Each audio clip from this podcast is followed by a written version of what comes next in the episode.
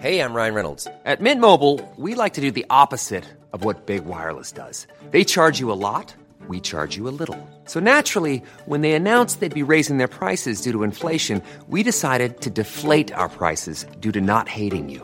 That's right. We're cutting the price of Mint Unlimited from $30 a month to just $15 a month. Give it a try at mintmobile.com slash switch. $45 upfront for three months plus taxes and fees. Promo rate for new customers for limited time. Unlimited more than 40 gigabytes per month. Slows. Full terms at mintmobile.com. So, you've got an idea for a business. The store of your dreams. There's just one thing to figure out. Everything. That's why Shopify's all-in-one commerce platform makes it easy to sell online, in person, and everywhere else. Sell on social media source products with an app to get that first sale feeling.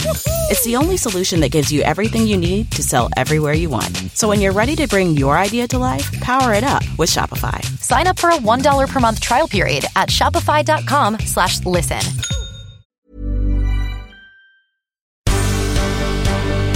The Michael Reade Show podcast. Tune in weekdays from 9 on LMFM. To contact us, email now michael at lmfm.ie.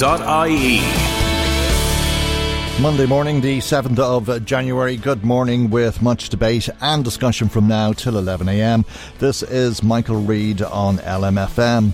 A cross party group of more than 200 MPs in the UK have written to the Prime Minister. The letter, that has also been signed by many business leaders, outlines how they will insist on Theresa May reaching a deal with the EU before the UK leaves the Union. They say the UK must not crash out of the EU, urging that a no deal Brexit cannot take place. All that is well and good, but Mrs May has a withdrawal deal agreement with the EU which she hopes will be ratified around the 15th of this month. The problem she has, though, is that as many as 200 MPs are set to vote against that deal, predominantly because of what the DUP calls the poisonous and toxic backstop in the agreement designed to prevent a hard border on the island of Ireland. Let's see if we can try to square this circle at all with Minister Regina Doherty, who's uh, the Minister for Employment Affairs and uh, local Fine Gael TD, as you know. And uh, a very good morning to you, Minister, and Happy New Year to you for that matter. And thank you indeed uh, for joining us here on the programme this morning. Do you care to speculate? Michael, and Happy New Year to you and your listeners. Hopefully it'll be a good one. Indeed. Do you, well, do you care to speculate on what might happen in Westminster over the coming weeks? Do you know what? You could speculate for hours or for days and weeks as to what might happen because the permutations are probably very wide and varied. But to be honest with you, that's the responsibility of the parliamentarians in Westminster to decide what outcome they want. Um, we've spent the last number of years in the EU negotiating with the uh, United Kingdom representatives, and we have come up with a withdrawal agreement that has been accepted and ratified by the EU 27. It's been accepted and ratified by the Cabinet uh, at Westminster, and they now have to work it out themselves in their own Parliament um, to see if it'll be as it is now when it comes out the other end or if it'll be changed. But it is their responsibility. I mean, I think you know that the Dáil overwhelmingly endorsed uh, the withdrawal agreement a couple of months ago, actually probably in a couple of weeks ago at this stage. Um, so it's up to them over the next couple of weeks to decide whether they accept the withdrawal agreement, whether they make changes to it, whether they instruct, you know, their cabinet to do different things. But it is ultimately the responsibility of Westminster. So uh, I don't think it would be fair or helpful, to be honest with you, if Irish politicians started to tell them what they should or shouldn't do, no more than we wouldn't appreciate if they told us what to do. So, and what odds would you fair. give on the return of a hard border? Well, I think that you know, and actually, I, I really, really welcome Theresa May's statements over the weekend. There's nobody countenancing or nobody wants the return to a hard border, and so if we all focus on what we want, then I think that the responsibility lies on all of us to make sure that we don't get what we don't want. None of us wants a hard border. Everybody wants, you know, a, a good uh, economic trade deal between the United Kingdom and the EU. That's what we all, we all want. We all want to keep the relationship as close as possibly as it can be to the current trading relationship and uh, enjoyable collegial relationship that we have with the United Kingdom. And, and I, I guess the, the evidence of that is uh, that uh, the majority of MPs have made that known in this letter to Mrs May. They don't want to crash out. They don't want a no deal scenario. In fact, uh, they're talking about partially closing down government. Trump style closure of government is how it's being put out and uh, paralysing a lot of the workings of government if that is uh, the case. So, I mean, it's a pretty strong opinion that they're voicing at the same time. And as always, with all things Brexit, there is an ironic twist. And this time around, it's that the majority of MPs are going to vote against the deal that's on offer. Yeah, well, again, you don't like they're they're going to start probably one of the most significant and important debates in the history of the United Kingdom today. Mm. Um, I think what's really important is is that none of them, for and all for individual reasons. I mean, some of it is because they don't want a hard border on the island of Ireland. Some of it's because they know, excuse me, the disastrous outcome that a hard Brexit would be for the economy and for the people of the United Kingdom. They all have different reasons for not wanting to crash out. Uh, there are some people, obviously, who would mm. Crash out, but they're in the tiny minority. So I think the responsibility for what it is that they want for the best outcome for the United Kingdom and for their people, and also for the island of Ireland, they have a responsibility under the Good Friday International Agreement. The people of Northern Ireland have a responsibility not only for the people of Northern Ireland, but for the Isle of Ireland. We all have different reasons as to why we want to see mm. uh, a proper and orderly exit from the United or from the European mm. Union. Um, but as I said, anything can happen in politics, anything can happen over the next couple well, of weeks. But what I am heartened by, and sorry to blather on, is that the vast majority of parliamentarians in the United yeah. Kingdom want to have a good trading relationship. Mm. They want to have peace in the island of Ireland. They want to respect um, their parliamentary responsibilities to international mm. agreements. There's there, there's few who aren't hoping against hope that there won't be the return of a hard border on this island or that the UK won't crash out of the European Union. But as things stand on paper, it's very hard to see otherwise. Yeah, well, I, I don't necessarily agree because, first of all, they can accept the withdrawal agreement as the Dáil has overwhelmingly done so, um, or as I. That's what I mean. On paper, it seems as though that's not going to happen. Yeah, but again, a week is an awfully long time mm. in politics, and you can even see the difference in the dynamic today and the last couple of days to where we were at such a heightened kind of frenzy before Christmas. When you put a bit of space and time between people, as has happened over the break at East or at Christmas, um, people come back in a different frame of mind or they come back thinking slightly differently. And as we all know, the 29th of March is only a short number of weeks away. And we all know if the worst happens, what that worst is going to look like. And I really am heartened genuinely that most people in the United Kingdom don't want that worse to mm. happen. They recognise that they want what's best for the United Kingdom, for its people, for its future, and that is having, you know, an orderly Brexit to ensuring um, the international agreement that is the Good Friday, the Belfast Agreement, to making sure that we maintain good economic ties and relationships with the United Kingdom uh, and the EU. All of us know what the sensible outcome mm. is. Um, it just sometimes takes us a couple of times around around. But it is even more pressing than that, Minister Doherty, is it not? In that this vote will probably take place on the 15th if it takes place at all because uh, it was uh, cancelled before Christmas, postponed before Christmas uh, because uh, there was no way of passing it. It seems as though there's even more opposed to what's on offer now. But if it goes ahead on the 15th of January, uh, you've less than a, a, week then to what is the deadline, the 21st of January, uh, which is the date that uh, has to see the agreement uh, of uh, the terms for the divorce if it is to happen by the 29th of March.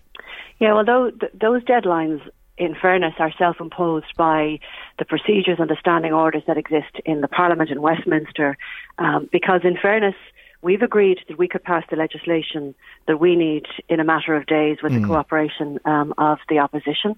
The European Union can pass its required legislation to the European Parliament probably in a couple of days. Um, it's Westminster's procedures and protocols that okay. determine things to have to lie in wait for days before second stage and third. Like they have a different procedure. Well, we from our point, in, of, from our point of view, from our point of view, okay, but from our point of view, what is the deadline?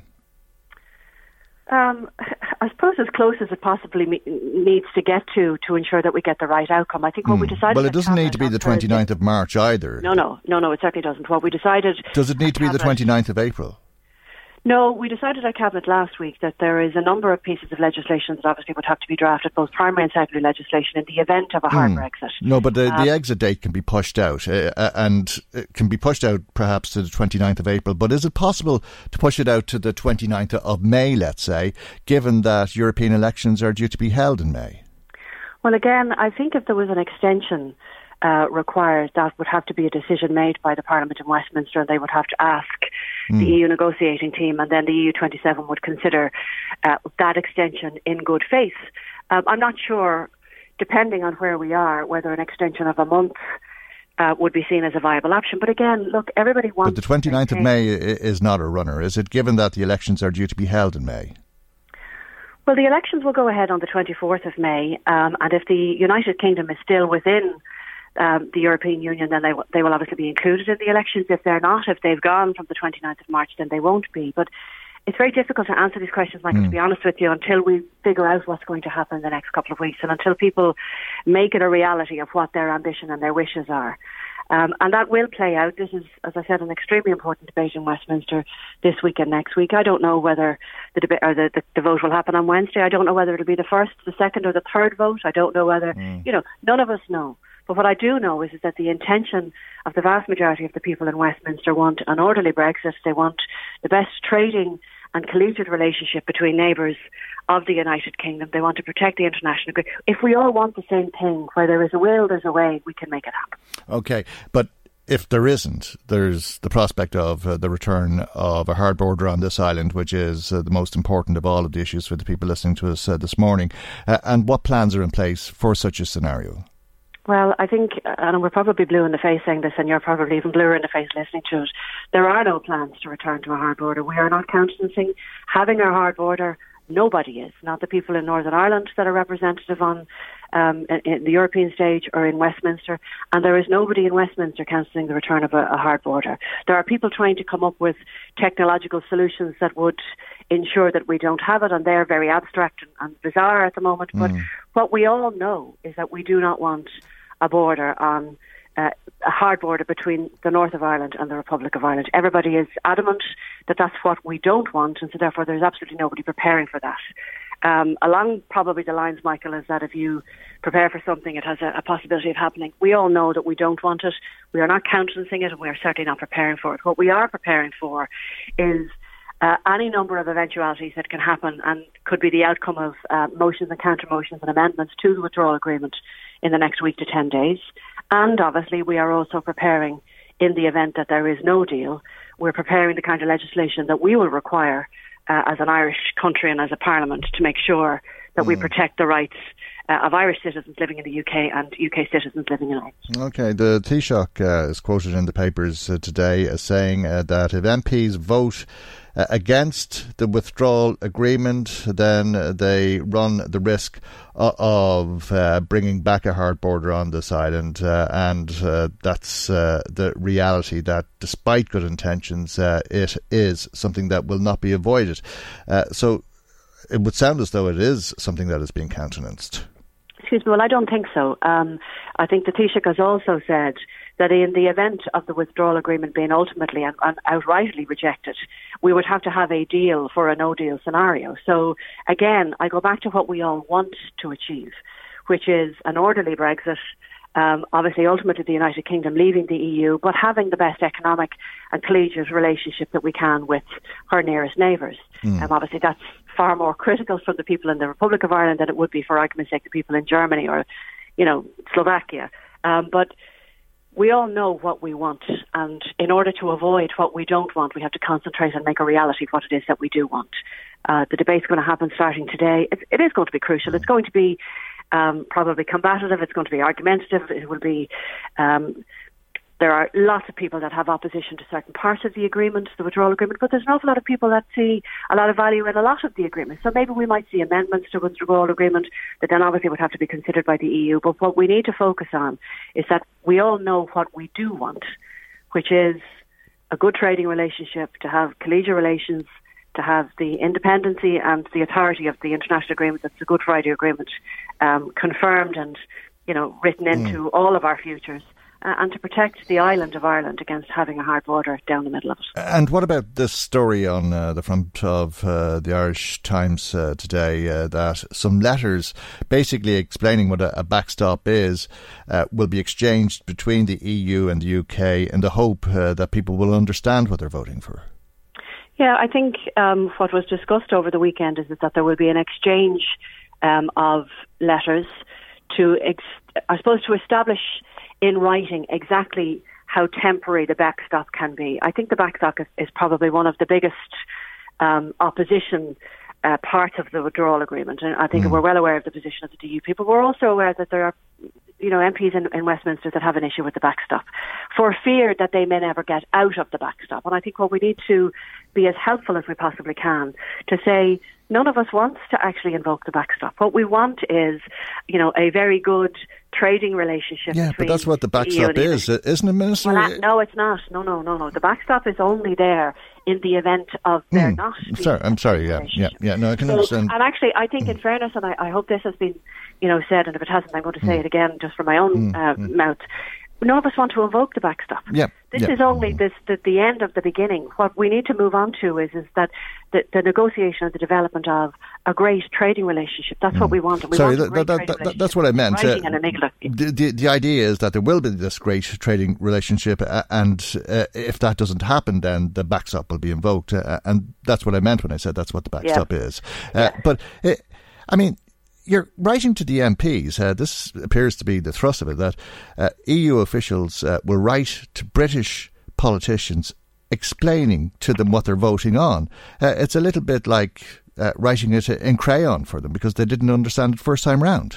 Well, I, I think to be very fair to politicians of every creed uh, and colour, the backstop, uh, sorry, the withdrawal agreement was a very, very lengthy document, um, and different people can get different opinions or assumptions when they read a document. You could read something and I could read it and we might come both out with a different opinion. All we're trying to do is to hopefully be as helpful as we can from the EU perspective to say, it's only a contingency. What our main aim and focus is, is we want to have a decent uh, and prosperous and good economic relationship and trade relationship with the United Kingdom. That's what we want. That's what, as soon as we, we, we end this part of the negotiation, that's the first thing we're going to start working on is, is that what our trading relationship is going to look like. And we want it to be as close as possible to the trading relationship that, that we currently have, notwithstanding, obviously, the single market and the customs arrangement. But that's our aim, and that's the United Kingdom's aim. We want to continue trading with each other. The United Kingdom is a hmm. huge market, not only for Ireland, but for other European countries, as is our other European countries' huge trading markets for the United Kingdom. We want to keep that. So the backstop is only until or unless something else comes in place of it. And it's our job to put that something in place. And given I go back to what we all want to happen, which is what we need to focus on, is we want a good trading relationship. So let's get down around the table and start negotiating that good trading relationship so we can pull all of this behind us and continue doing what we do best, which is get on, cooperate, trade with each other, you know, and just get back to Oh, normal. okay, well, the hope is going to be. the hope is uh, that uh, this will be uh, achieved, obviously, and it may be hope against hope. But even in best case scenario, if our hopes are, are realised, uh, it's going to bog down the working of Parliament in this country, as we've been hearing. Forty-five pieces of legislation will have to be introduced and passed uh, in order to uh, allow for all of this. Uh, but uh, what else do you expect uh, for the year ahead uh, as you speak to us in the first week of January this morning, Minister? Yeah, well, actually, I, I think this is apart from Brexit and obviously the, the permutations that that's going to bring. For me, this is an exciting year because I suppose I have an awful lot on our plate. So we, I have automatic enrolment, uh, which is our new pension offering. I have total contributions legislation to bring forward. I have a civil civil registrations bill. We're exploring the possibility of establishing a maintenance agency. There's there's so much in my own department, and then it's against the added backdrop that you know, I may not have very long in this department because maybe there'll be a reshuffle or maybe there'll be an election or maybe there won't. I don't know, but it certainly is making me work in sixth gear as opposed to fifth gear, as which you would normally expect to have, um, you know, 12 months in a year. But look, I think it's exciting. Um, there's a lot of work to be done. Um, not only obviously in my own department, but across all different departments, um, and that's outside of Brexit. But the most important thing, I suppose, apart from our ordinary day-to-day work, which will continue in, in January and February, um, if we do look like it's having a, a hard Brexit, then obviously we will have those 45 pieces of legislation, both primary and secondary, um, to work through our own Dáil uh, and Seanad for the month of March with the cooperation of the opposition. So it's going to be interesting. Uh, we've European and local elections coming Of up, course, which will put everybody in this kind of You know, what politicians are like, Michael. We all love elections. And Uh, indeed. Love a bit of competition. If there isn't a general election, though, Minister, do you think that you will remain in social protection? Uh, that uh, at the end of the year uh, you'll hold the same portfolio because, uh, as we speak, uh, the cost of housing is gone through the roof. Rent is at its highest ever. The homelessness figures are the worst ever on record, and reports that the Taoiseach has lost confidence in Eoin Murphy. Would you uh, fancy uh, going into housing? Well, the first thing I'll say to you is, is that I would like to stay in my own department. I, I really enjoy working in the Department of Social Protection, and we have a huge amount of work to do. But I'm not the boss, so I'll obviously do whatever the boss wants me to do. Um, but actually, I think that, that, I don't know where the stories are coming from. I know I read the Daily Mail yesterday with that story. Um, it's it's like it's blatantly not true. Eoin and Leo are great mates. They're good colleagues. They work very well well together. Um, I don't know where the basis of the story is coming, maybe other than rumour or innuendo, or maybe what somebody would like to be the case, but it definitely is not the case. The two uh, men are as probably close as they ever have been. Um, the team that we have is as close as it ever has been. And as I said, we're preparing mm. for European and local elections, also doing the work that we have to do in our own individual departments. But you are right, yeah, there are still huge challenges. Like so, the price of housing. Well, it's never been worse, really. Yeah, well, the challenges exist. And come here, if we didn't have challenges in the country, then you wouldn't need a government. So okay. those challenges are there for us to tackle them and for hit them head on. And we do it as a team. There's nobody, like I don't, okay, I know I'm solely responsible for what goes on in my department, but I need help. And I get help from my colleagues the same way as Eoin does, the same way as Leo does, Simon Harris, Simon Coveney, Ciarán Cannon, all of us work as a team together and we all help each other out. Mm. And in particular, I think housing obviously is a challenge. But I hope genuinely for people to be able to see that we're turning the corner in addressing that challenge this year. Um, 20,000 people were provided with new homes and housing solutions, which is a horrible word last year. We hope to do more and better this year. Okay. We hope to see more houses being built in the private sector this year so people can be able to afford them. And our new uh, affordable housing scheme comes on board this year. So, look, there's lots of challenges. But as I said, if we had no challenges, then you wouldn't need us. Minister, thank you indeed for joining us as always. Thank you very much, Mike. That's uh, local Fine Gael TD for Meath East, Regina Doherty, who's uh, the Minister for Employment Affairs and Social Protection. Michael Reade on LMFM. Well, if you've been listening to the radio station at all today, I'm sure you're aware of uh, some significant uh, traffic changes in uh, Dundalk uh, today through the news bulletins. Indeed, uh, the ad that we were hearing in the break there a few moments ago. Catherine Duff, senior engineer with Louth County Council, is on the line. And a very good morning and thanks for joining us. maybe you want to reiterate those changes before we talk about why for us, Catherine. Uh, yes, we're introducing a one-way system on Wednesday, um, and the traffic will be going um, is unaffected from south to north, uh, but the traffic along the domain will be diverted along the long walk. All right, and this is part of uh, the rejuvenation program, which will see five and uh, three quarters of a, a, million euro spent on uh, making uh, the town look uh, very, very different, if not a lot better. Yes, um, County Council is investing 5.7 million in the regeneration of Clanbrassil Street and St Nicholas Quarter. Uh, we're significantly improving the public realm, providing a new plaza down near uh, St Nicholas's Church, and um, widening all the pedestrian areas, uh, putting in new planting and new seating, and using sort of high quality granite materials to improve the whole look and the feel of Clanbrassil Street area. Uh, and I suppose, like anybody who's decorating an old house, uh, you're going to do some of uh, the work uh, that people will be familiar with, like hiding wires and that sort of thing. You're going to clean the place up, uh, essentially, yeah. yeah.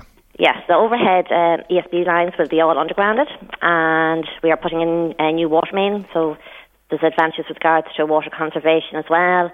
New parking meters going in, bringing in the latest technology there as well.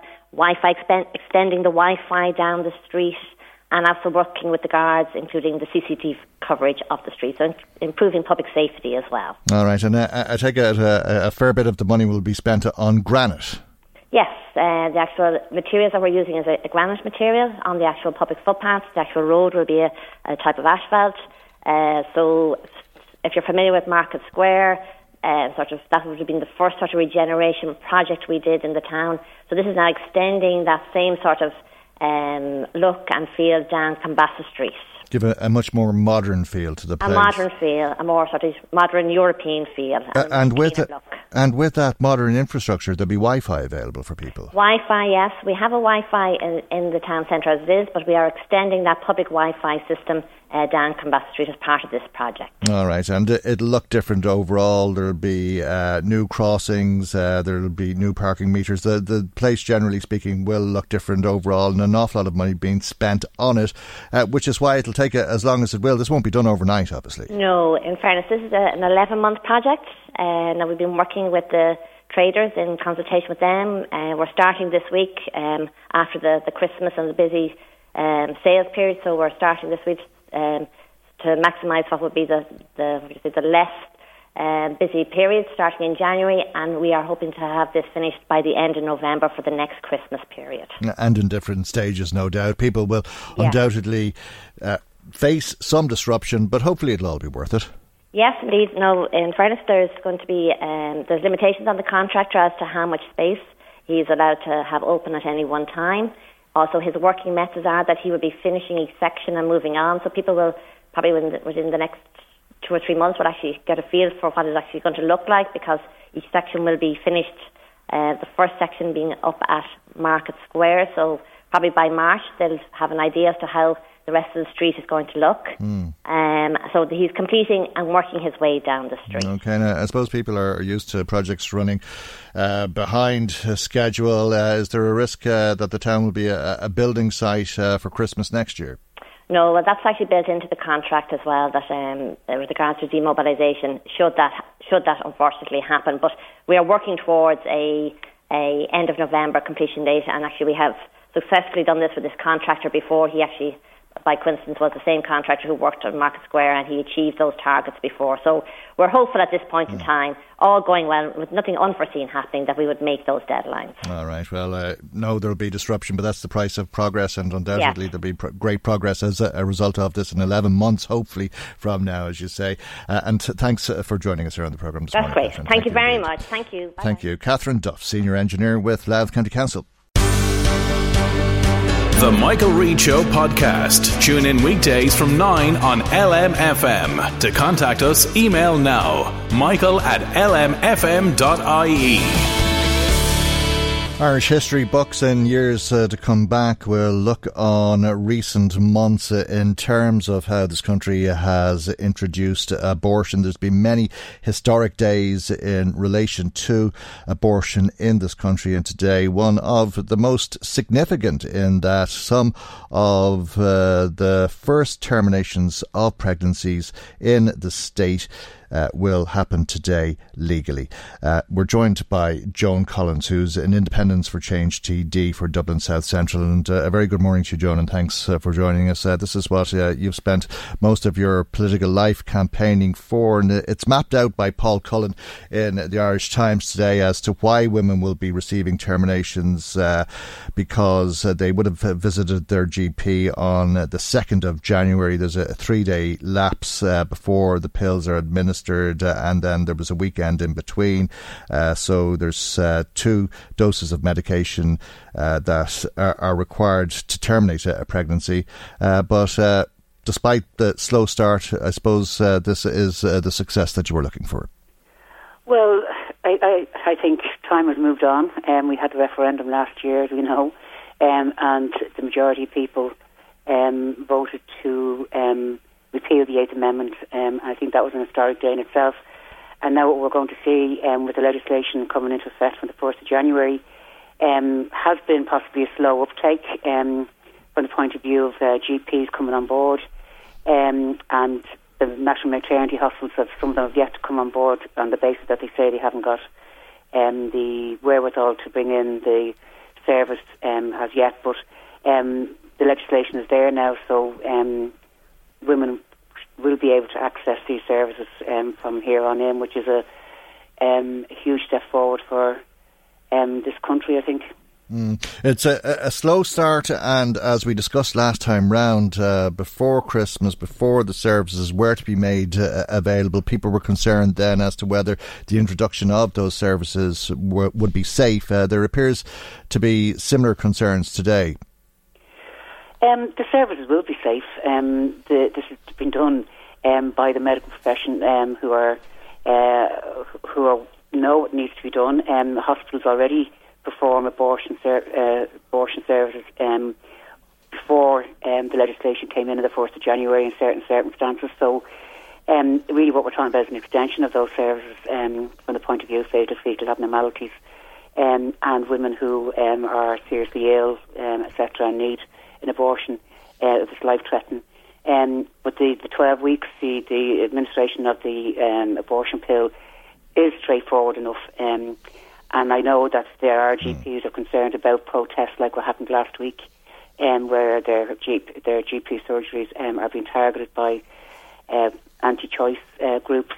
Um, and we, we will have to, and we, this was raised a number of times during the discussion, the debate in the legislation Hmm. um, last year, and the, there is a commitment to bring in those um, zones um, to uh, protect both workers in surgery and women and, and generally patient success and services and GPs.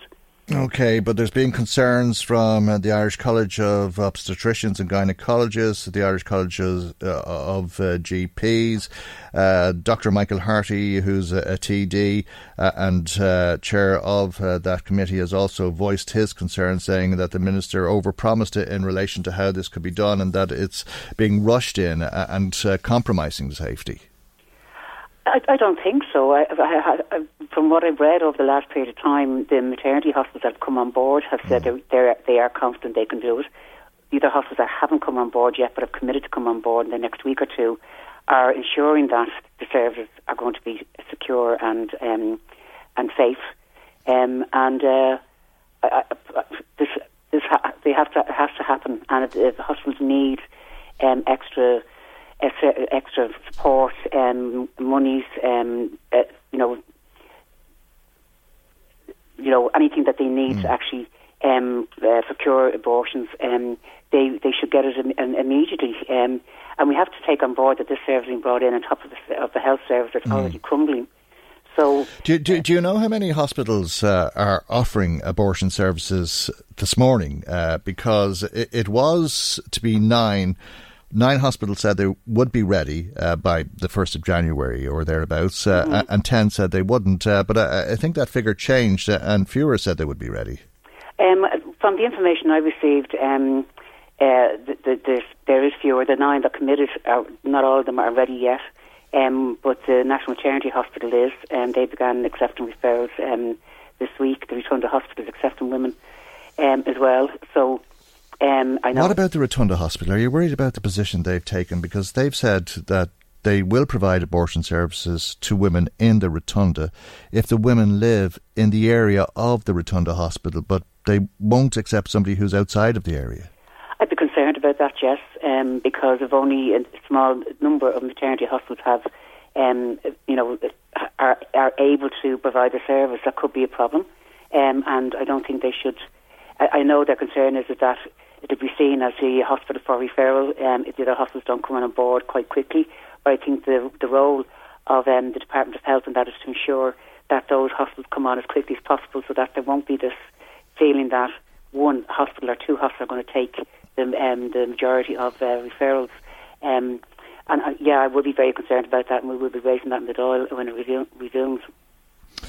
Right. Uh, one of uh, the hospitals uh, that will be providing abortion services uh, today and uh, from here on in outwards, I, I, think, is Our Lady of Lourdes Hospital in Drogheda. I'm not sure if you heard the reports yesterday of priests in Drogheda texting parishioners asking for prayers that women will have a, a, change of heart, not go through with the procedure, and during offertory per- prayers in St Mary's Church yesterday. Asked for prayers uh, to uh, bring about that change of heart. To be honest, Michael, it's it's everyone's right to you know to protest or to raise issues that they're concerned. There are people who are opposed to abortion um, for various reasons, um, and they have the right to have that opposition. Um, and if, if a group of people think that prayers can change that, um, that's their their right. Mm. Uh, and some would say to protest uh, at uh, clinics, uh, which uh, you were mentioning a, a moment ago, and uh, until these buffer zones are brought in, undoubtedly we're going to see more of that type of thing.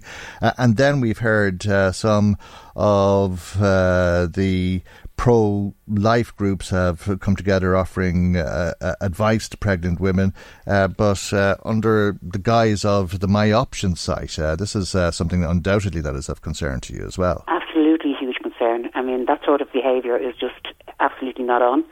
Um, to try and con people um, in relation to the myoptions.ie. Um, that, that is a site for women to access information they desperately need.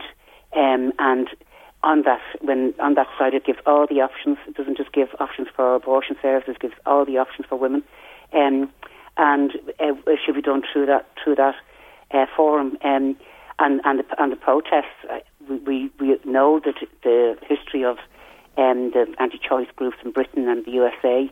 So we know there is concern, and I have huge concern about um, surgeries um, around the country that are being targeted. Um, the buffer zones have to be brought in as quick as possible um, to try and push that. And um, people have a right to protest, but it shouldn't be directly outside a GP surgery or a hospital. We had a, a situation that was absolutely horrendous during the actual referendum, where we knocked on the door and an elderly um, parent uh, answered the door, very, very distressed, saying that her daughter had just come from um, the maternity hospital. She had a miscarriage, and there was all these protests outside the hospital with pictures of you know aborted mm. fetus or so-called aborted fetus and all that, and it was very, very upsetting. So it does we, we have to be really concerned that these groups don't um, don't you know have that sort of position to be able to do that directly outside hospitals or, or GP surgeries. Yeah, and. I suppose there's extremists everywhere. You talk about the UK and America, and we've seen doctors shot coming out of clinics in America and that sort of thing. And uh, hopefully, it doesn't uh, lead to protests uh, on that extreme level. But it, it, does seem as though there's a concerted approach being taken, uh, and uh, that minds are focused on, on making their views known uh, in protesting against these services being available. I mean, when you hear priests uh, talking from the platform and asking people to say prayers about uh, a service, a medical service that's being provided at a, a, local hospital, it makes you think, doesn't it? It does make you think, and I know during the referendum, the same pulpits were used to um, ensure, uh, you know, ask people to go out and vote no, and their families and all that um, for against repeal of the eighth. Listen, people have a right to raise issues. Um, I, I, I'm a Democrat, um, but um, I think we also have, as legislators, the the the um, we have the need to actually ensure that these this legislation goes through. That as many GP surgeries are providing service as possible, family planning clinics, hospitals, so that not one hospital or surgery can be targeted um, in a way that I hope would never happen. Um, that happened to that young girl uh, after having a miscarriage and that, um, where it's a very, very emotional situation to be in, and um, that we just have to ensure that that does not happen, and, and keeping our toes in relation to that. And the buffer zones will play a, a role in doing that, I, I believe.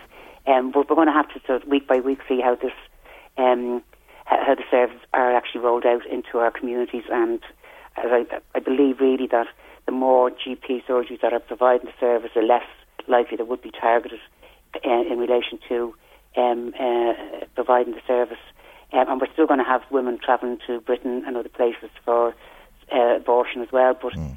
really, the, the GP surgery in our community, the family planning, family planning clinic in our community will be really the ones that will provide the service where it's most needed. Okay, well, those services begin to be rolled out from today, as we said at the outset. And thank you indeed uh, for joining us uh, to mark that on the programme with us. That's Independents for Change TD for Dublin South Central, Joan Collins. Michael, Reade on LMFM. Now let's find out what you've been saying to us. Marie Kearns uh, joins us with some of the calls and text messages that have been coming to us this morning. Good morning to you, Marie. Good morning, Michael, and to everybody listening in. A text from a listener who says, Michael, if they are not preparing for a hard border, why are more armed response units being moved to the Cavan and Monaghan borders. This is a listener in Dundalk. Uh, another Jack got in touch to say, why do we keep blaming Theresa May when she went to Europe trying to get help with her vote on having a no hard border? She got no help at all, and now we are faced with a hard border. It's the Europeans who are at fault with this, says Jack. Okay. On your interview with Regina Doherty, Martina doesn't think that Regina should be moved from her current portfolio. She feels that the minister is doing a very good job and she's wondering who would want housing anyway. Mm. well, that's, I suppose, the question I was asking her. I'm still scratching my head. Uh, what was that uh, first comment about armed guards coming to Cavan? Yes, armed response units. Why are more being moved to the Cavan Monaghan borders? Are there? Well, according to this listener, there oh, are. okay, right, okay, fair enough. Uh, on your interview there regarding uh, abortion being available, a listener, Catherine, phoned in to say, I'm disgusted that those against abortion think it's okay to intimidate women who may be considering a termination by protesting outside GPs and clinics. This should just not be allowed. When are uh, the pro life people going to accept that the abortion was voted through. Mm, I would imagine uh, that won't happen, uh, but the Dáil will resume next week, and uh, I think the minister has promised uh, that he'll introduce legislation which will uh, make for buffer zones uh, around clinics or hospitals or anywhere else that is providing abortion services, so it will become illegal to protest within those zones. Well, Jimmy phoned in and he says, "Do you think buffer zones are going to stop him?" Because they won't. He says, I will go to prison for my religious beliefs, Michael. You think I'm afraid of being locked up? No, lock me up. Okay, well, that would stop you, wouldn't it? you know what I mean? You won't be protesting outside a GP's clinic if you're in prison. Well, Jimmy goes on to say that no political party represented him during the Eighth Amendment appeal, and there are people who would give their lives for religion in Ireland today. I know that, yeah. Hmm. If abortions are to be carried out in Our Lady of Lourdes Hospital, the name should definitely be changed, says another listener. Michael, I'm listening in, says Anne Marie. I cannot believe that it's public knowledge in relation to when and where abortions are taking place. It's nobody else's business. This information should be kept private. How is this in the public domain? Well, we were told uh, that uh, abortions uh, in hospitals when it's necessary uh, for hospital care uh, will happen in the maternity hospital. So there's 19 hospitals in the country. Uh, we were told by the 19 hospitals that some were ready to go and some weren't. Uh, and Our Lady of Lourdes is one of the hospitals that is set to provide the service from this week. Uh, so uh, it's not a, a question of uh, individuals uh, being named. Uh, no. there are uh, so many doctors, 165 clinics, if I remember correctly, have signed up, or perhaps more. I can't remember the figure exactly, but those clinics are, are, not being published. but the GP closest to you will be made known to you if you go onto the myoptions.ie site if you're looking for termination. Julie phoned in and she was listening to your interview there with Joan Collins, mm. and she wonders did she hear correctly that the Rotunda hospital mm. will only accept mm. certain people in a catchment area, and she hmm. says, how can this be right if people sh- surely want to go and seek advice and get a termination that they should be allowed to, no hmm. matter where they live. Yeah. Yeah, well, I mean, if there's 10 catchment areas uh, where the service isn't available and uh, there's nine where it is, and some of them aren't accepting people from outside of their catchment area, obviously there's problems um, another listener, uh, Mary, got in touch and just says that she is shocked at the amount of uh, what she describes as obstacles that appears mm. now to be in place for people who are considering an abortion. She thought that when the referendum w- was passed, that this would be the end of it and that the opportunity would be there for women to explore their options and to seek a termination in their own country if they wanted. But now we are hearing that not all ha- hospitals are going to have terminations and also that you have to be in the catchment area. Okay. So that's coming, it seems, as a surprise to people. All right. Well, it was never going to be straightforward. I think the uh, issue with the Rotunda. Flexibility is great. That's why there's yoga. Flexibility for your insurance coverage is great too. That's why there's United Healthcare Insurance Plans. Underwritten by Golden Rule Insurance Company, United Healthcare Insurance Plans offer flexible, budget friendly coverage for medical, vision, dental, and more. One of these plans may be right for you if you're, say, between jobs, coming off your parents' plan, turning a side hustle into a full hustle, or even missed open enrollment. Want more flexibility? Find out more about United Healthcare Insurance Plans at uh1.com.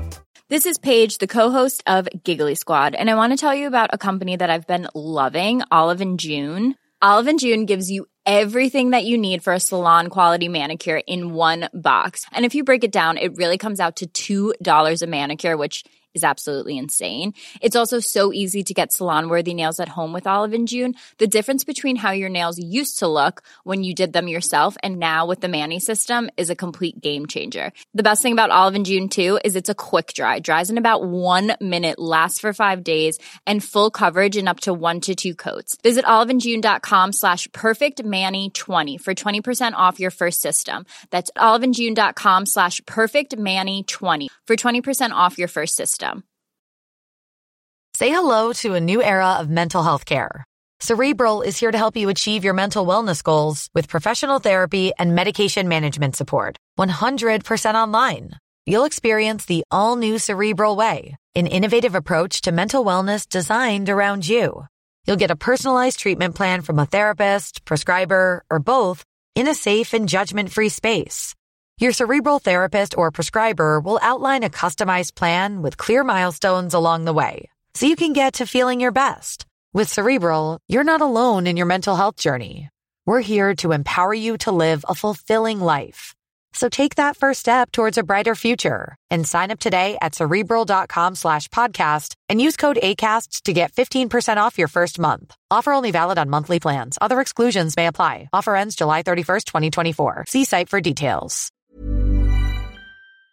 has come as a, a, surprise to most people. But let's uh, talk about something else for a, a, moment. Matthew McGreehan, Rural Development Chairman with the IFA, is on the line to talk to us again about something he's spoken about many times on the programme. Of course, uh, uh, every time the sheep are killed, they're different sheep, uh, but we've more sheep kills to report on, Matthew. Yeah, thanks, Michael. And as much as I like coming on your show, I don't like coming on about this topic. Of course, uh, the whole the whole time. Uh, yeah, I, I make it now about 21 or two sheep killed in six attacks in the last uh, five, five to six weeks in County Louth. And uh, the most recent one was in the Major Hollow, Mount Pleasant area there on, on, on Thursday night, Friday morning, early. Uh, Seamus Flynn had has three sheep killed. Was two sheep reported there on Saturday mm. when I was on your on LMFM, but uh, another sheep has died there, and I was speaking to Seamus, you know. But uh, yeah, it's getting it's it's got out of hand altogether. Um, I suppose I have rung the, the minister's office, the minister for agriculture, Michael, to and not not just recently, but over the last six months, to try to get him to run an ad campaign, you know, to to warn the dog owners the trouble that, or the, the the harm that their dogs can do. So I'd be hoping there if any, yeah. any of the local TDs or anything is out there that they can help me with that, you know. All right, well, it's the dogs that are killing the sheep, uh, uh and I suppose we can give you the opportunity uh, to make that a, appeal that an advertising campaign might make. Uh, so, what do you want to say to dog owners? Because it's the local dogs that are killing the local sheep. What have, uh, what message have you got for them, Matthew? Well, well, that the, the, their dogs are liable. They are they are liable for for the compensate farmers, and forget about the money, the distress that, that this can cause to farmers and, and, and the rest of the flock, you know, is really is really, uh, you know, you couldn't count, count it, you know, and and like uh, again, like I was contacted there um, by a sheep farmer, a hill sheep farmer in the Carlingford area, in the days of the new year, who was distressed over um, an Alsatian dog, Alsatian type dog that was let let loose by its owner that was going for a walk and all his sheep were scattered all over the place, and the dog, you know, briskly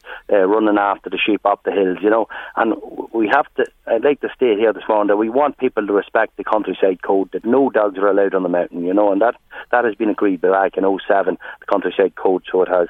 Mm. And I'd just like people to respect that, you know, because that is, you know, sheep are our livelihoods and it's our way of life, and, you know, no, nobody is right to take, take away our livelihoods. And uh, 21 sheep uh, dead, as you say. Uh, yeah, but least. a lot more, a lot more injured, Michael. And you know, of course, yeah, yeah, mm-hmm. yeah, yeah. The stress that this can do to a flock of sheep, an mm. attack like this, is immense. You know, so it is. All right, Matthew. Hopefully, uh, we won't be speaking to you about this topic uh, too soon in the yeah. future, but uh, thanks for joining us uh, once again this morning. Matthew McGreehan, IFA Rural Development Chairman there. Now, let's go back uh, to more of the calls. Marie, uh, you've yes. a few more people who yes. were in touch with you. Padraig phoned in from Navan, not at anything, not about anything we were talking about today, but he says he's a mass goer and he, he noticed last year that uh, there weren't as many political parties having Churchgate collections. As far as he can Hmm. remember, the only one was Fianna Fáil, and he says it was this. A deliberate decision, he's wondering, by the political parties. Was it the priests that are not allowing them maybe to have the collections, or was it their own choice, maybe because of the abortion referendum? He just says he's interested in it. He personally thinks that all political parties should be banned at the church gates because they have enough money, and he doesn't think the sports clubs um, should have church gate collections either, that it should just be about charities Okay. Another listener, uh, Mary from Carlingford, was listening in on Friday, Michael, and she says that she has been listening over the past number of months to various discussions about the promotion of road safety on the show. Mm. And she says she lives in the Omeath Carlingford area, and there are an awful lot of overhanging trees, and it's something that concerns her. She says in Omeath recently, one fell. Thankfully, it fell into a garden, but it's the fourth tree on this particular stretch that has fallen. She says one came close to hitting a bus, Mm. and she just thinks it's something that should be looked at, that perhaps uh, this, the trees should be trimmed more. Okay. So she wanted to make that point. And finally, Pat from Kingscourt got in touch on Friday also, and he just wanted to ask you, Michael, had you made a New Year's resolution to be pleasant to your guests? Mm. He says he hopes so. He, it was very easy to listen to you today. This was on Friday. now, maybe you were in good humour because of the weekend. and he says, keep it up, Michael, and a happy New Year to you. so there you Yeah, go. oh, absolutely. Yeah. Thanks, uh, Pat, and a very happy New Year to you as well, and to everybody listening. Uh, uh, as always, uh, if you are listening and you want to add to what's being said, as always, we'd love to hear from you as pleasantly as possible. Our telephone number is eighteen fifty seven one five nine five eight. Michael Reade on LMFM. Now we'll talk about our, our Lady of Lourdes Hospital as uh, the General Hospital in uh, Drogheda is currently known and has been known, I think, since 1957. There is a proposal to change the name, and as undoubtedly you've been hearing, a large number of people. I think a lot of the papers uh, today estimating uh, the number of people to be in or around a thousand who marched to protest against the proposal to change the name of the hospital. And we'll talk about this now with uh, Pio Smith, who's uh, Labour Party councillor in the town, and Frank Godfrey, an independent councillor and the Mayor of Drogheda. And a very good morning to both of you, and thank you indeed uh, for joining Good morning, us Michael, yeah. here on the programme uh, this morning. Uh, Pio Smith, uh, was a lot of people there, uh, but a thousand people, is it reflective of uh, the view overall, do you think?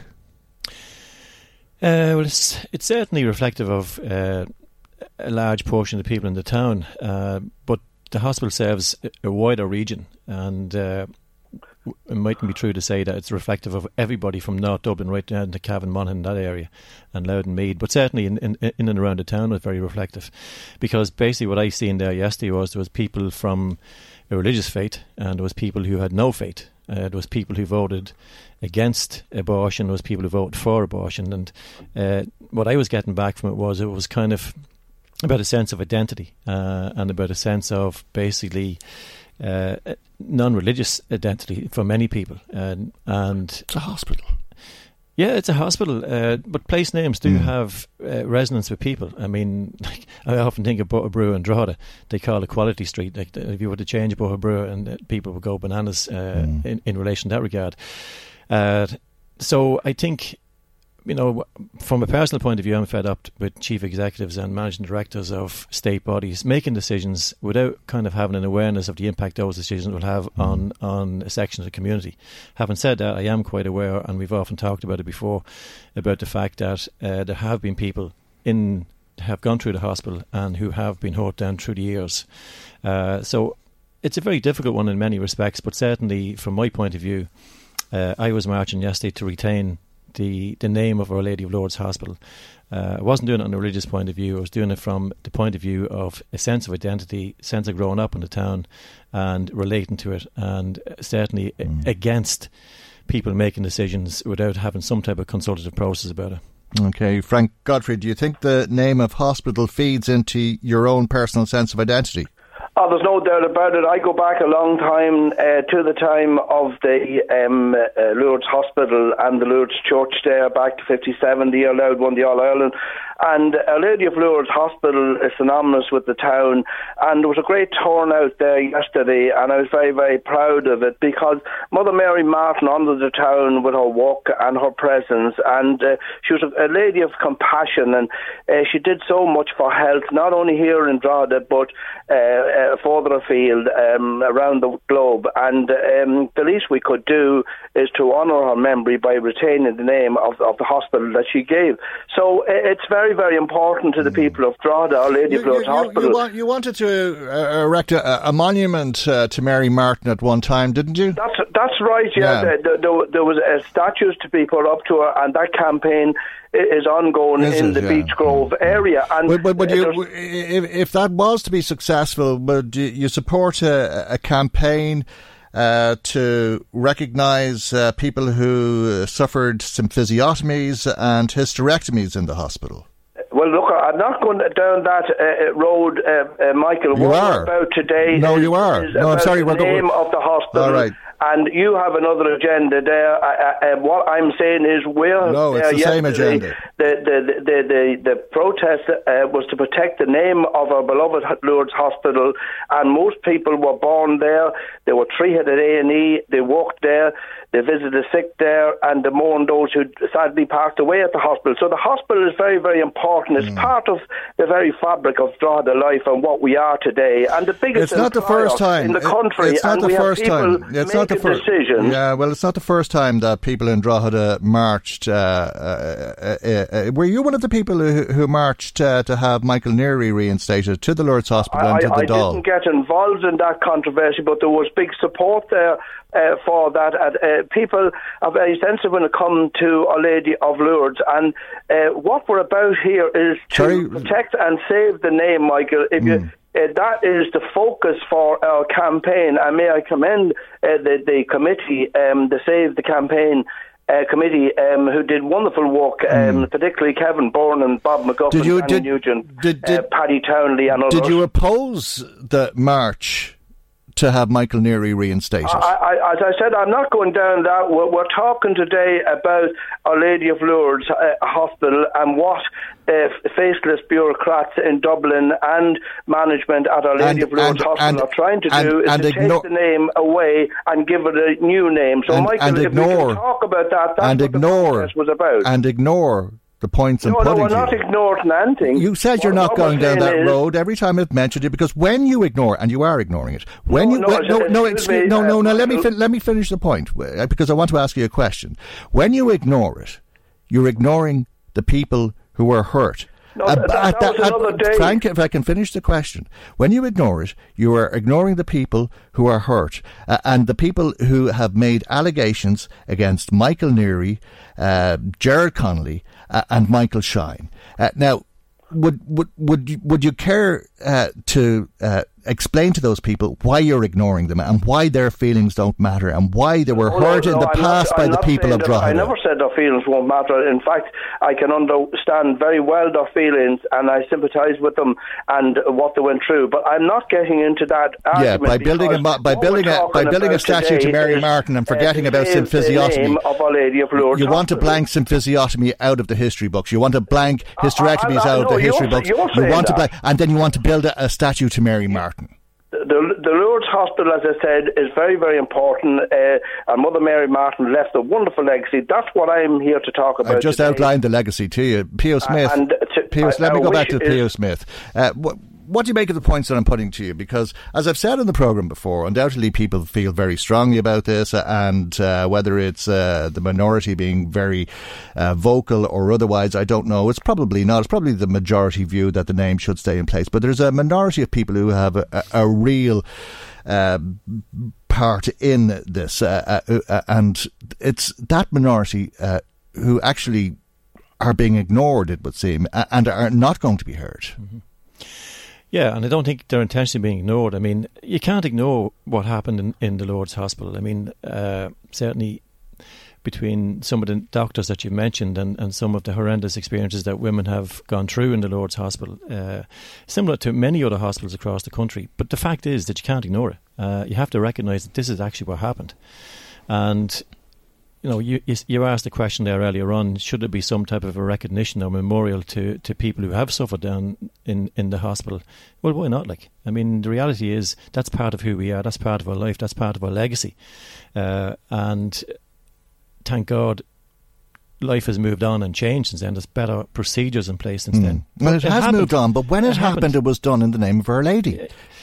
Yeah, I it mean, was done in the name of Our Lady of Lourdes, yeah. which is the name of the hospital that the nuns put in place. Yeah. And a lot of the things that happened were done uh, because of the religious ethos mm. uh, or because of collegiality uh, and because of that sentimentality uh, and pride that people take in the town of Drogheda, the same way that the people of Drogheda, along with midwives in the hospital, marched to Our Lady of Lourdes Hospital and then on to the Dáil to have Michael Neary reinstated uh, and called the women involved money grabbers. Yeah, and like, you know, culture changes, things evolve, and people forget. No, I don't. I don't think people forget. I think people do remember, and particularly the people who suffered and the families who suffered, they don't forget. Mm. Uh, and again, bringing this discussion up the way we're bringing it up today is a way of remembering that uh, those experiences that people had, and that's good. Uh, you know, people did people did march. There was lots of things done in the name of the church and in, mm. the name of religion that had nothing actually got to do with religion. Mm. Nothing whatsoever got to do with religion. Uh, it was people's interpretations of them, individuals and groups, be they priests and nuns or whatever it is. Well, not every priest and nun uh, can be tarred with the same brush. Uh, similarly, in relation to uh, consultants, you know, some consultants thought they, they were all powerful, mm. uh, and you know that, a, a that culture the, has changed. Well, a, a, lot of the maternity care or abuse, as it was in the hospital, was done in the name of religion. Yeah, but but it wasn't done in. in I'm religious. Uh, it wasn't done mm. in my name, and it wouldn't mm. be something that I. No, but it was done. It, it, was done in the name it, of Our Lady of Lourdes. Yeah, and, yeah, but by other people mm. who, were in the name of Our Lady that. of Lourdes, which is why some people want the name oh, changed. Absolutely, I can and I can understand the mm. fact that there are people who would have no problem with the name. Do you think the, do you think the priests in St Mary's want the name changed? I imagine the nuns do in St Mary's. Yeah, apparently they were asking uh, people to pray for anybody who was contemplating having an abortion in Our Lady of Lourdes uh, to have a, a, change of heart. I didn't hear that now, to be mm. honest with you. Like I go to the Augustinians, but I mean. Uh, I think abortions are already taking place in the Lourdes Hospital. Mm. that's the reality of it. Uh, uh, I mean, So anybody anybody that thinks abortions mm. have not taken place in the Lourdes Hospital is wrong. They have. Frank Godfrey, what do you think uh, Mary Martin would think of Our Lady of Lourdes abortion services? Well, I, I, she wouldn't be in support of it at all because Mother Mary Martin, and I didn't want to get into this uh, area because we were talking about the name change of Our Lady of Lourdes hospitals, but in my opinion, like abortions in a maternity hospital is incompatible. You know, imagine uh, how uh, pregnant women are going into the maternity ward and giving birth, and um, there are abortions uh, going for, going on further down the the, the uh, corridors. I mean, uh, um, abortions are in now since the first. Mm of mm. of January. Uh, but um, and whether this is, I, I suppose it's a legacy to Mother Mary Martin, is it? Of changing the name, I don't know. Well, th- no, it's all the same thing. It's Our Lady of Lourdes Abortion Services. I never heard that. Well, there's abortion services in Our Lady of Lourdes Hospital, so there's Our Lady of Lourdes yeah, Hospital uh, abortion yeah, services. the way you're after saying it, yeah. I, I, never heard anybody saying that. Well, that, well, well did you did, did, did you ever hear anybody say Our Lady of Lourdes Hospital fracture clinic? No. Okay. Well, I'm afraid. No. I'm, uh, no, I, am afraid I don't believe you. Actually, protecting the name I of don't believe you. Hospital. Yeah. And um, uh, to get on with the the, the, the business of uh, the hospital, which do great work. You're after mentioning all the things that wasn't good about the hospital, but I can remember some great doctors, great consultants, great nurses, great staff. As I said, 2,000 of them there, the biggest mm. employer in the, in the Northeast. And we're very, very proud of mm. what the Our Lady of Lourdes Hospital has done. And most of the mm. staff are in support of retention of the name. And that's what the campaign was about yesterday. And so, do, do, do you remember anybody saying to you that uh, they suffered greatly in the hospital and didn't want a, a, monument built to Mother Mary Martin? No, no, no, no. You don't remember nobody, any? Nobody, nobody came up to me. Nobody ever told you that. I'm sure if the monument is put up to Mother Mary Martin, there is a group there at the moment uh, going to uh, honour her with a, a, statue in the Beech Grove area. I, I don't. Nobody ever told you. Are you saying nobody ever told you? Of which? That they would not like to see a monument erected to no, Mother no, Mary. no. I've never heard that. No. Never, not one person ever said that. Mother Mary Martin was revered You're absolutely certain. She was loved. You're absolutely certain about that. And as somebody said yesterday, should be should be made a saint. Uh, and you're absolutely certain that you That's right. were never approached by somebody who said that they had suffered in the hospital and Whatever- didn't whatever, want a statue erected to Mother Mary Martin. to honour the memory of Mother Mary Martin. I'm in support as mayor of Drogheda because Mother Mary I know Martin that, was very special. She was inspirational. I know- had a I- I know how you Drogheda. feel. And if the hospital wasn't there, nobody ever- to go no- to Newry or Dublin. Yeah, nobody ever told you. Nobody ever told you, Frank Godfrey. It, it, it's, it's irrelevant what you're actually saying, Michael, and No, you're it's a question from the agenda what we're talking about No, I'm today. not. No, this is the You- you- agenda you for are, some. You, you are. What, what, what, what, is more important? What I'm Pa- saying- the, the, the pain and hurt uh, uh, and how lives were changed really for people or town pride? What, what, what, Michael, what's, are, what's are you important? in support of the name change of Our Lady of Lourdes Hospital? yes. And, and so you want to change it. For what good reason do you want to change? I've change told it? you why. Because people were hurt in that hospital. all, I, I understand that, there's no doubt about that. But not all people, the majority of people of Drogheda and uh, the, the greater Drogheda area uh, want to retain the name. So you're one in, in, in, in, in, a, in a fishbowl that wants to That's right. uh, not change That's right. or- That's absolutely right. the name that's, that's absolutely right, yeah. Yeah, well, that's your opinion, Yeah. you know? Mm. Pio Smith. Uh, uh, what, what we're appealing to is to the Minister, Harris, and the HSE Hmm. in management in Drogheda, who will have the final decision, about 10 or 15 Well, of them, know, I mean- to have a mind uh, uh, change on this. And uh, it's not acceptable to change the name of, of this uh, hospital because it's part of our heritage. Do you remember Michael Neary was struck off the register uh, and he was replaced with a locum doctor and uh, the staff didn't want to work with him and that sort of thing and uh, some of the midwives who worked under Michael, Neary, you're still along with the people of Drogheda, were talking about the, the, the value of the hospital. What we're, what we're about yesterday, No, and that it's was not. to No, it's not. Uh, to save the, the, the, the hospital name. Pio Smith, can you see the connection? I do. I can understand exactly when where you're coming from in terms of the people who suffered. Uh, does, like, you know, how do you actually honour the people who suffered? i- i- Mm. Is the question too? Uh, and I mean that hasn't, or that debate hasn't taken place. Uh, probably because of the fact that people felt that there was a, a time limit in relation to uh, getting support not to change the name of the hospital, and no consideration was given to uh, people who had suffered and who relate their suffering to the name of the Mm. hospital and the ethos behind that. You see, we, we were sitting here for, I don't know, 10, 15 years talking about things that happened in the hospital. And people were ringing saying, no, it didn't happen.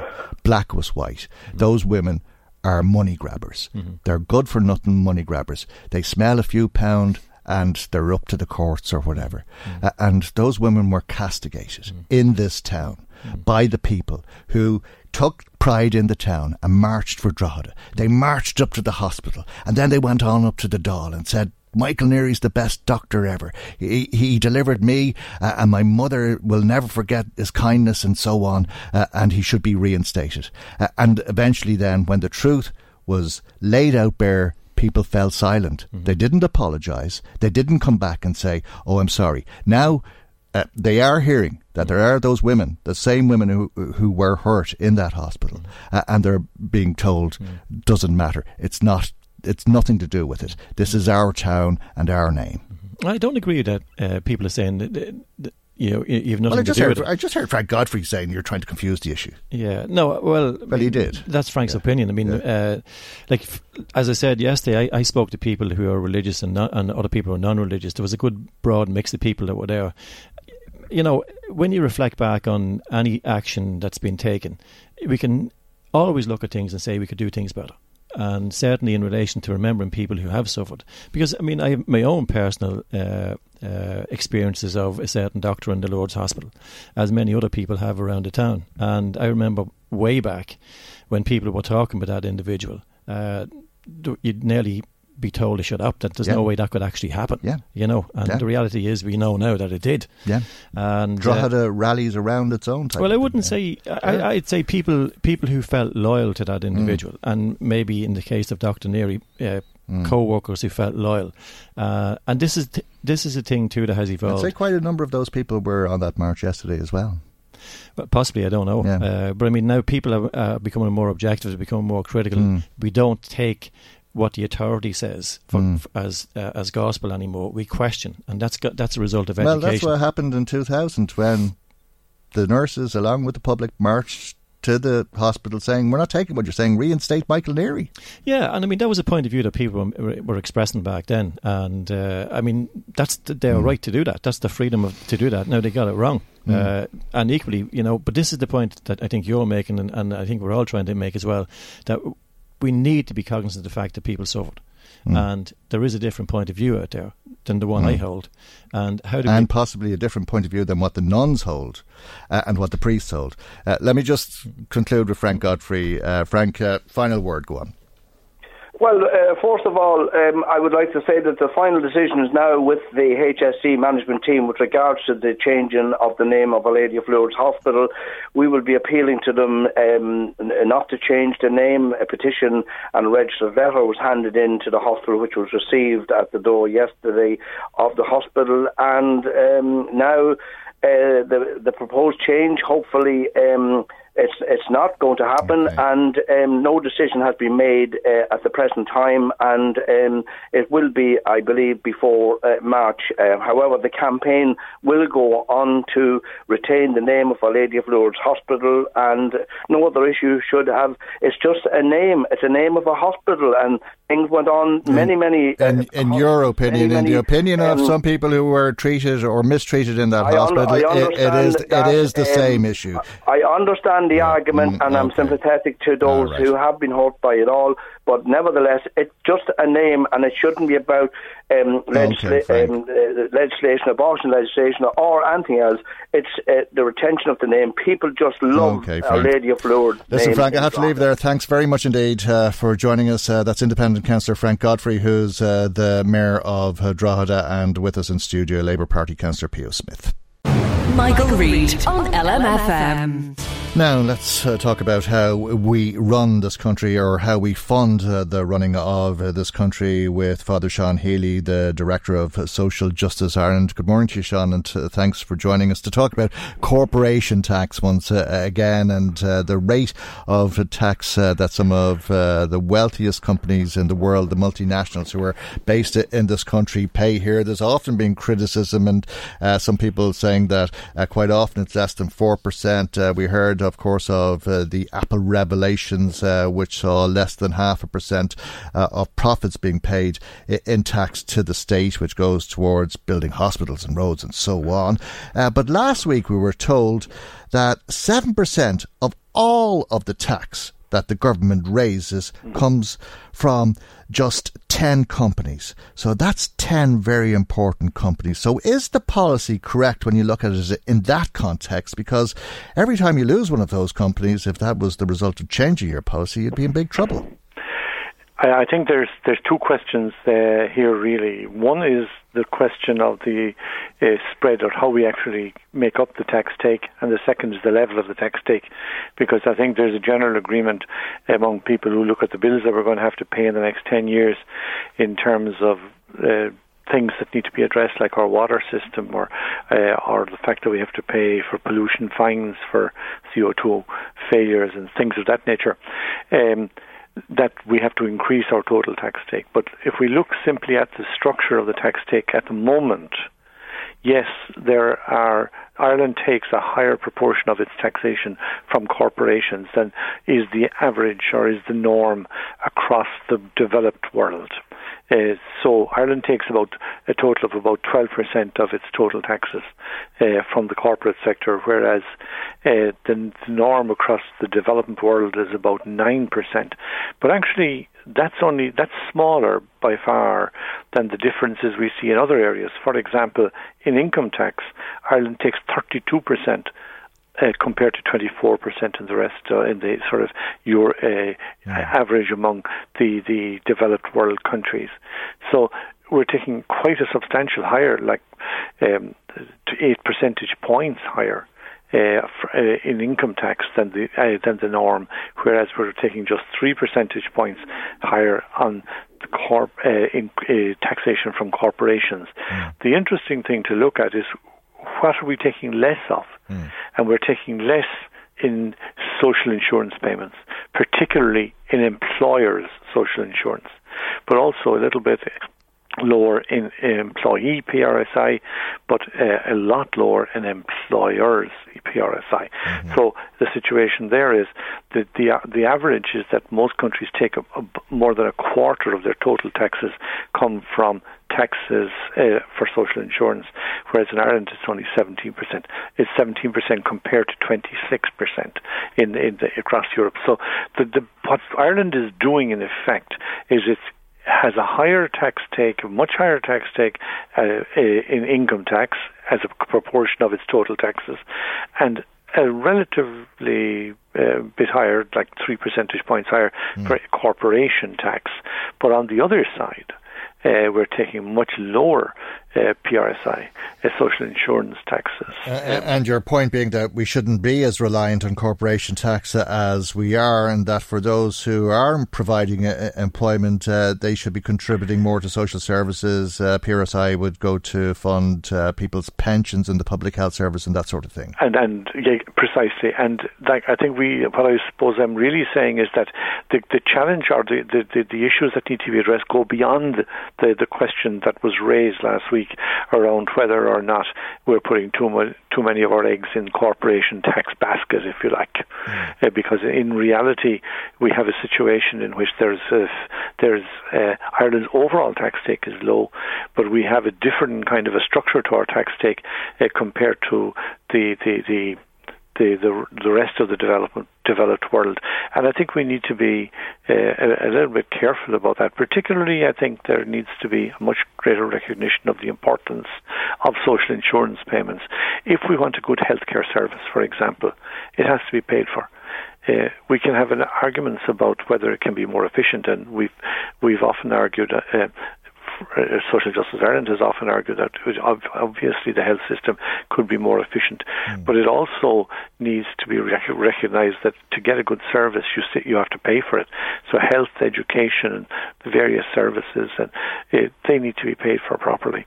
Likewise, if we're going to look at the overall needs of the country in the years ahead, we're going to have to look at the overall tax take because, in actual fact, Ireland takes a low tax take, no matter how you measure it. Um, compared to other developed countries. Now, people, if you compare GDP, percentage of GDP, for example, percentage of the whole economy, mm. um, we're we're much lower altogether than, than the rest of the developed world. But there are problems with Ireland's GDP uh, and how it's, it's that's the gross domestic domestic product, how that's actually counted, and so on.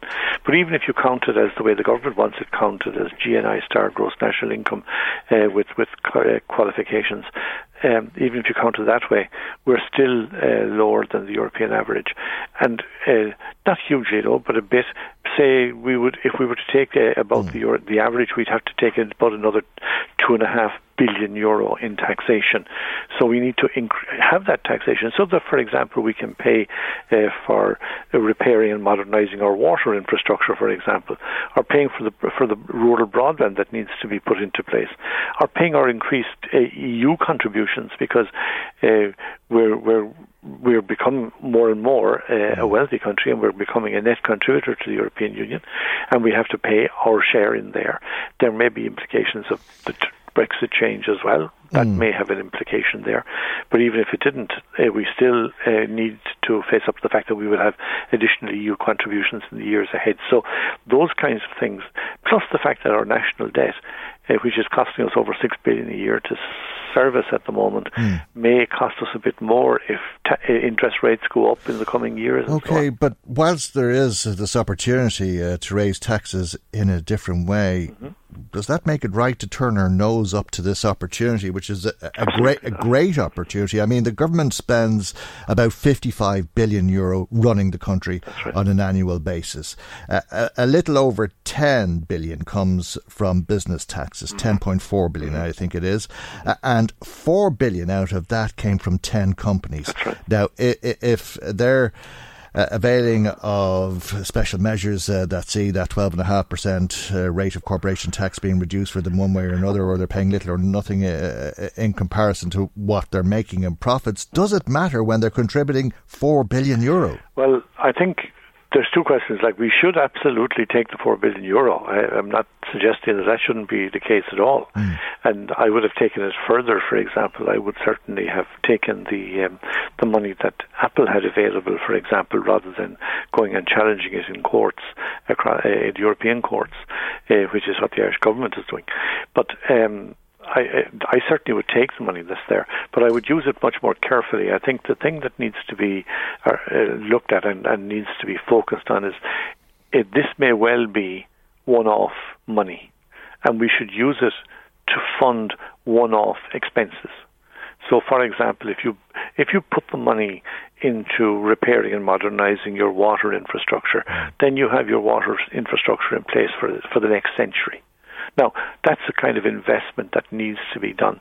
If we get a windfall from corporation tax, use it. The biggest issue that needs to be done at the moment is uh, housing.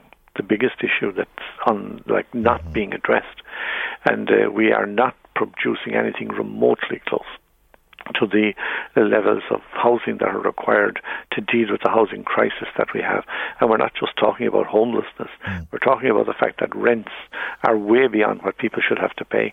And we're also dealing with the fact uh, that the cost of buying a house is now getting beyond large proportions of the population. Now, all of those issues are seriously problematic.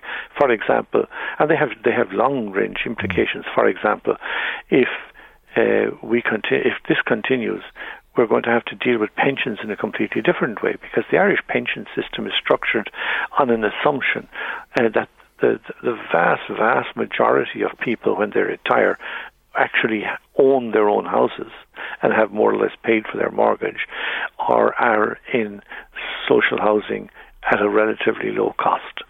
Now, the way we're going at the moment, that's actually changing dramatically because large numbers of the population are not going to be able to access uh, to purchase a house. And then on the other hand large numbers of people who should have access to social housing aren't getting social housing simply because we're not providing uh, building the, the social houses necessary. So there's been a dramatic failure of government on the housing side. Now we have an opportunity with this with with windfall money from corporation tax use it, solve the problem, we'll save social housing, build 85, 90,000 social housing units. That goes hugely towards, would make a huge difference because okay. it would reduce dramatically the, the housing waiting list bring it very close to, to manageable proportions and being able to manage it year by year. uh, and on the other side, it would also reduce rents because it would take 90,000 houses or 85,000 mm-hmm. households out of the sort of market rent situation. And those houses then uh, become a situation. They, they, they, change their situation uh, from being one where there's in, insufficient supply for a huge demand to a situation where there's more equilibrium between supply and demand. Yeah, when that happens, yeah. the, the, the, the, price will, will, will, level out. I imagine they're just some of uh, the suggestions you'd have for how government uh, should spend the money Absolutely. it raises, Sean. But I have to leave it there for the moment. And thank you as always Glad for joining us here on the programme this morning. Sean Healy, Director of Social Justice Ireland. Michael, Reade on LMFM. Sometimes we get more calls uh, than other times, and uh, the reason this time has been the proposed uh, name change uh, to the hospital in uh, Drogheda, and uh, I think a, a, lot of people want to retain the name Our Lady of Lourdes Hospital. Marie, you've been speaking to a lot of people since we've been talking about yes. it, and I think some of them have been critical, to say the least, of me. Yes, Mary texted in to say that you're a horrendous bully, to quote her, and that your good humour didn't last long. They are changing the name because of what happened in the past. Stop bullying people, says Mary. Okay, yeah. Uh, sorry, I just uh, uh that's that's fine. I, am sure uh, she's uh, right, uh, but I just didn't understand the last bit. They, they, they are not. oh, they are not the changing the name. They sorry, I, I, didn't hear the not. Sorry, okay. I, maybe yeah, I read yeah, it out. Yeah, they okay, are not. Mm-hmm. I, I, don't like calling anybody a bully, mm-hmm. so mm-hmm. they are not mm-hmm. changing the okay. name because of what happened in the past. But it's not me that's calling you the bully; it's Mary. Yeah, fair comment. Okay. Jimmy Nash rang in, and Jimmy is organising the statue uh, for Mother Mary Martin as a tribute to her. And he says says that he really is annoyed with you, Michael. Okay. That it's not Mother Mary Martin who did anything wrong in the hospital. She didn't carry out any operations or that went wrong. Yeah. And she says that he says that it's not fair uh, the way you are talking Mm. about her and uh, he feels that he will continue Mm. to organise that statue. It's something that a lot of people want. Okay, fair comment, Jimmy. Uh, I just would say, though, that that uh, reminds me of the statement that the nuns issued uh, when uh, they were asked uh, to make comment on uh, the Neary scandal, I think it was, and they said, yeah, well, look, we apologise. Uh, there were allegations against Michael Neary and uh, Michael Shine and uh, Jared Conley and lots of other doctors in the hospital over the years. And they said, look, we're, we're sorry for what the doctors at the hospital had nothing to do with us. They never apologised uh, and they never paid anything in compensation. They did pay an awful lot of money to the solicitors, though. Can I ask you a question, says another listener? Hmm. Every time a hospital or doctor makes a mistake, are we going to change a name? One other thing, can you find out the price to change the name? Not the estimate, actually the final price. Hmm, that's a very good question, yeah. If Michael is in favour of a change of name, why the hell is he bringing people on the radio? What chance do they have? The cheek of him. Is he even from Drogheda? Says another texter. Okay, well, we had two people on this morning, as indeed uh, we've had many people on, uh, and I suppose that's uh, the idea of uh, debating an issue. Yes, we did have Imelda Munster on, and Mm. Matt in Drogheda is referring to that and Yeah. says it's funny how you treat Frank and Pio tea and biscuits in comparison to Imelda. Okay. Says Matt. Mm. Your programme is absolutely disgraceful. okay. May Our Lady of Lourdes pray for you, Michael. You need it, says Martin from Northern Ireland. Well, thank you for your kind thoughts, Martin. Jack Northern says you should be removed from the debate because you are not a fair per- person on this issue. Ireland. Hmm. Would I be fair if I took one side instead of the other side? Well, according to Jack, you are taking one side. yeah, but if I took the other side instead of that side, would that be fair? Well, another listener contacted us to say that you should be completely impartial. We should know your view one way or the other. Is Mm. that not the role of a presenter? Yeah, but I thought Jack was saying it was a debate. If nobody uh, questioned what was being said, it wouldn't be a debate. It would be a consensus. A name change is not going to take away what happened in the hospital, says Anne. Uh, another listener, Jack, says, Should the HSE be changed? After all, the scandal took place when they were in control of the hospital. Cop on, Michael, says Jack. Another listener wants to know, What is your problem? I think a, a lot of the stuff uh, predated the HSE. Uh, another listener wants to know, What is your problem, Michael, with the Lourdes Hospital? Uh, I've no problem at all with the Lourdes Hospital. Uh, uh, you couldn't find a bigger fan. I was a, a patient. Uh, the staff in the Lourdes Hospital saved my life, to be quite frank. I spent an awful lot of time, far longer than anybody would wish to be in hospital. It's not uh, something any of us wish for, but I uh, got the best of treatment and I've no problem at all with the hospital. Joe points out that if you say something wrong about somebody on the radio and as a result it hurts that person's feeling, does that mean that you, Michael, has to change your name to solve the hurt? By changing the Lourdes Hospital name, it does not get rid of the hurt. Okay. That's that point. Okay, but Mike- it might be a recognition of it. you don't christen a child twice. There is no need for a name change. And if you can, and to Frank Godfrey, if you can't get your point across, hang up the phone because Michael can't do the show without you, and it's the only way you will get an apology out of Michael. Okay. Says this listener. Mm, mm. Ask Michael, does he honestly think changing the name of the hospital will erase the bad points he so anxiously wished to highlight this morning? And that comes in from Donal. And there's loads more where they come from, Michael. Mm, Yeah, well, the answer to the last one is no. I don't, uh, unfortunately, think uh, that they will be erased uh, because you can't uh, uh, erase history like that. Uh, but perhaps you can recognise uh, the hurt uh, that was caused to people who wish not to be castigated in public once again, as they were many times over the years. All right, uh, we leave it there for the moment. Thanks for that, Marie. Thanks to everybody who's been in touch with us. Uh, and uh, God willing, we'll see you for our next programme tomorrow morning at 9 a.m. right here on LMFM. Good morning. Bye bye.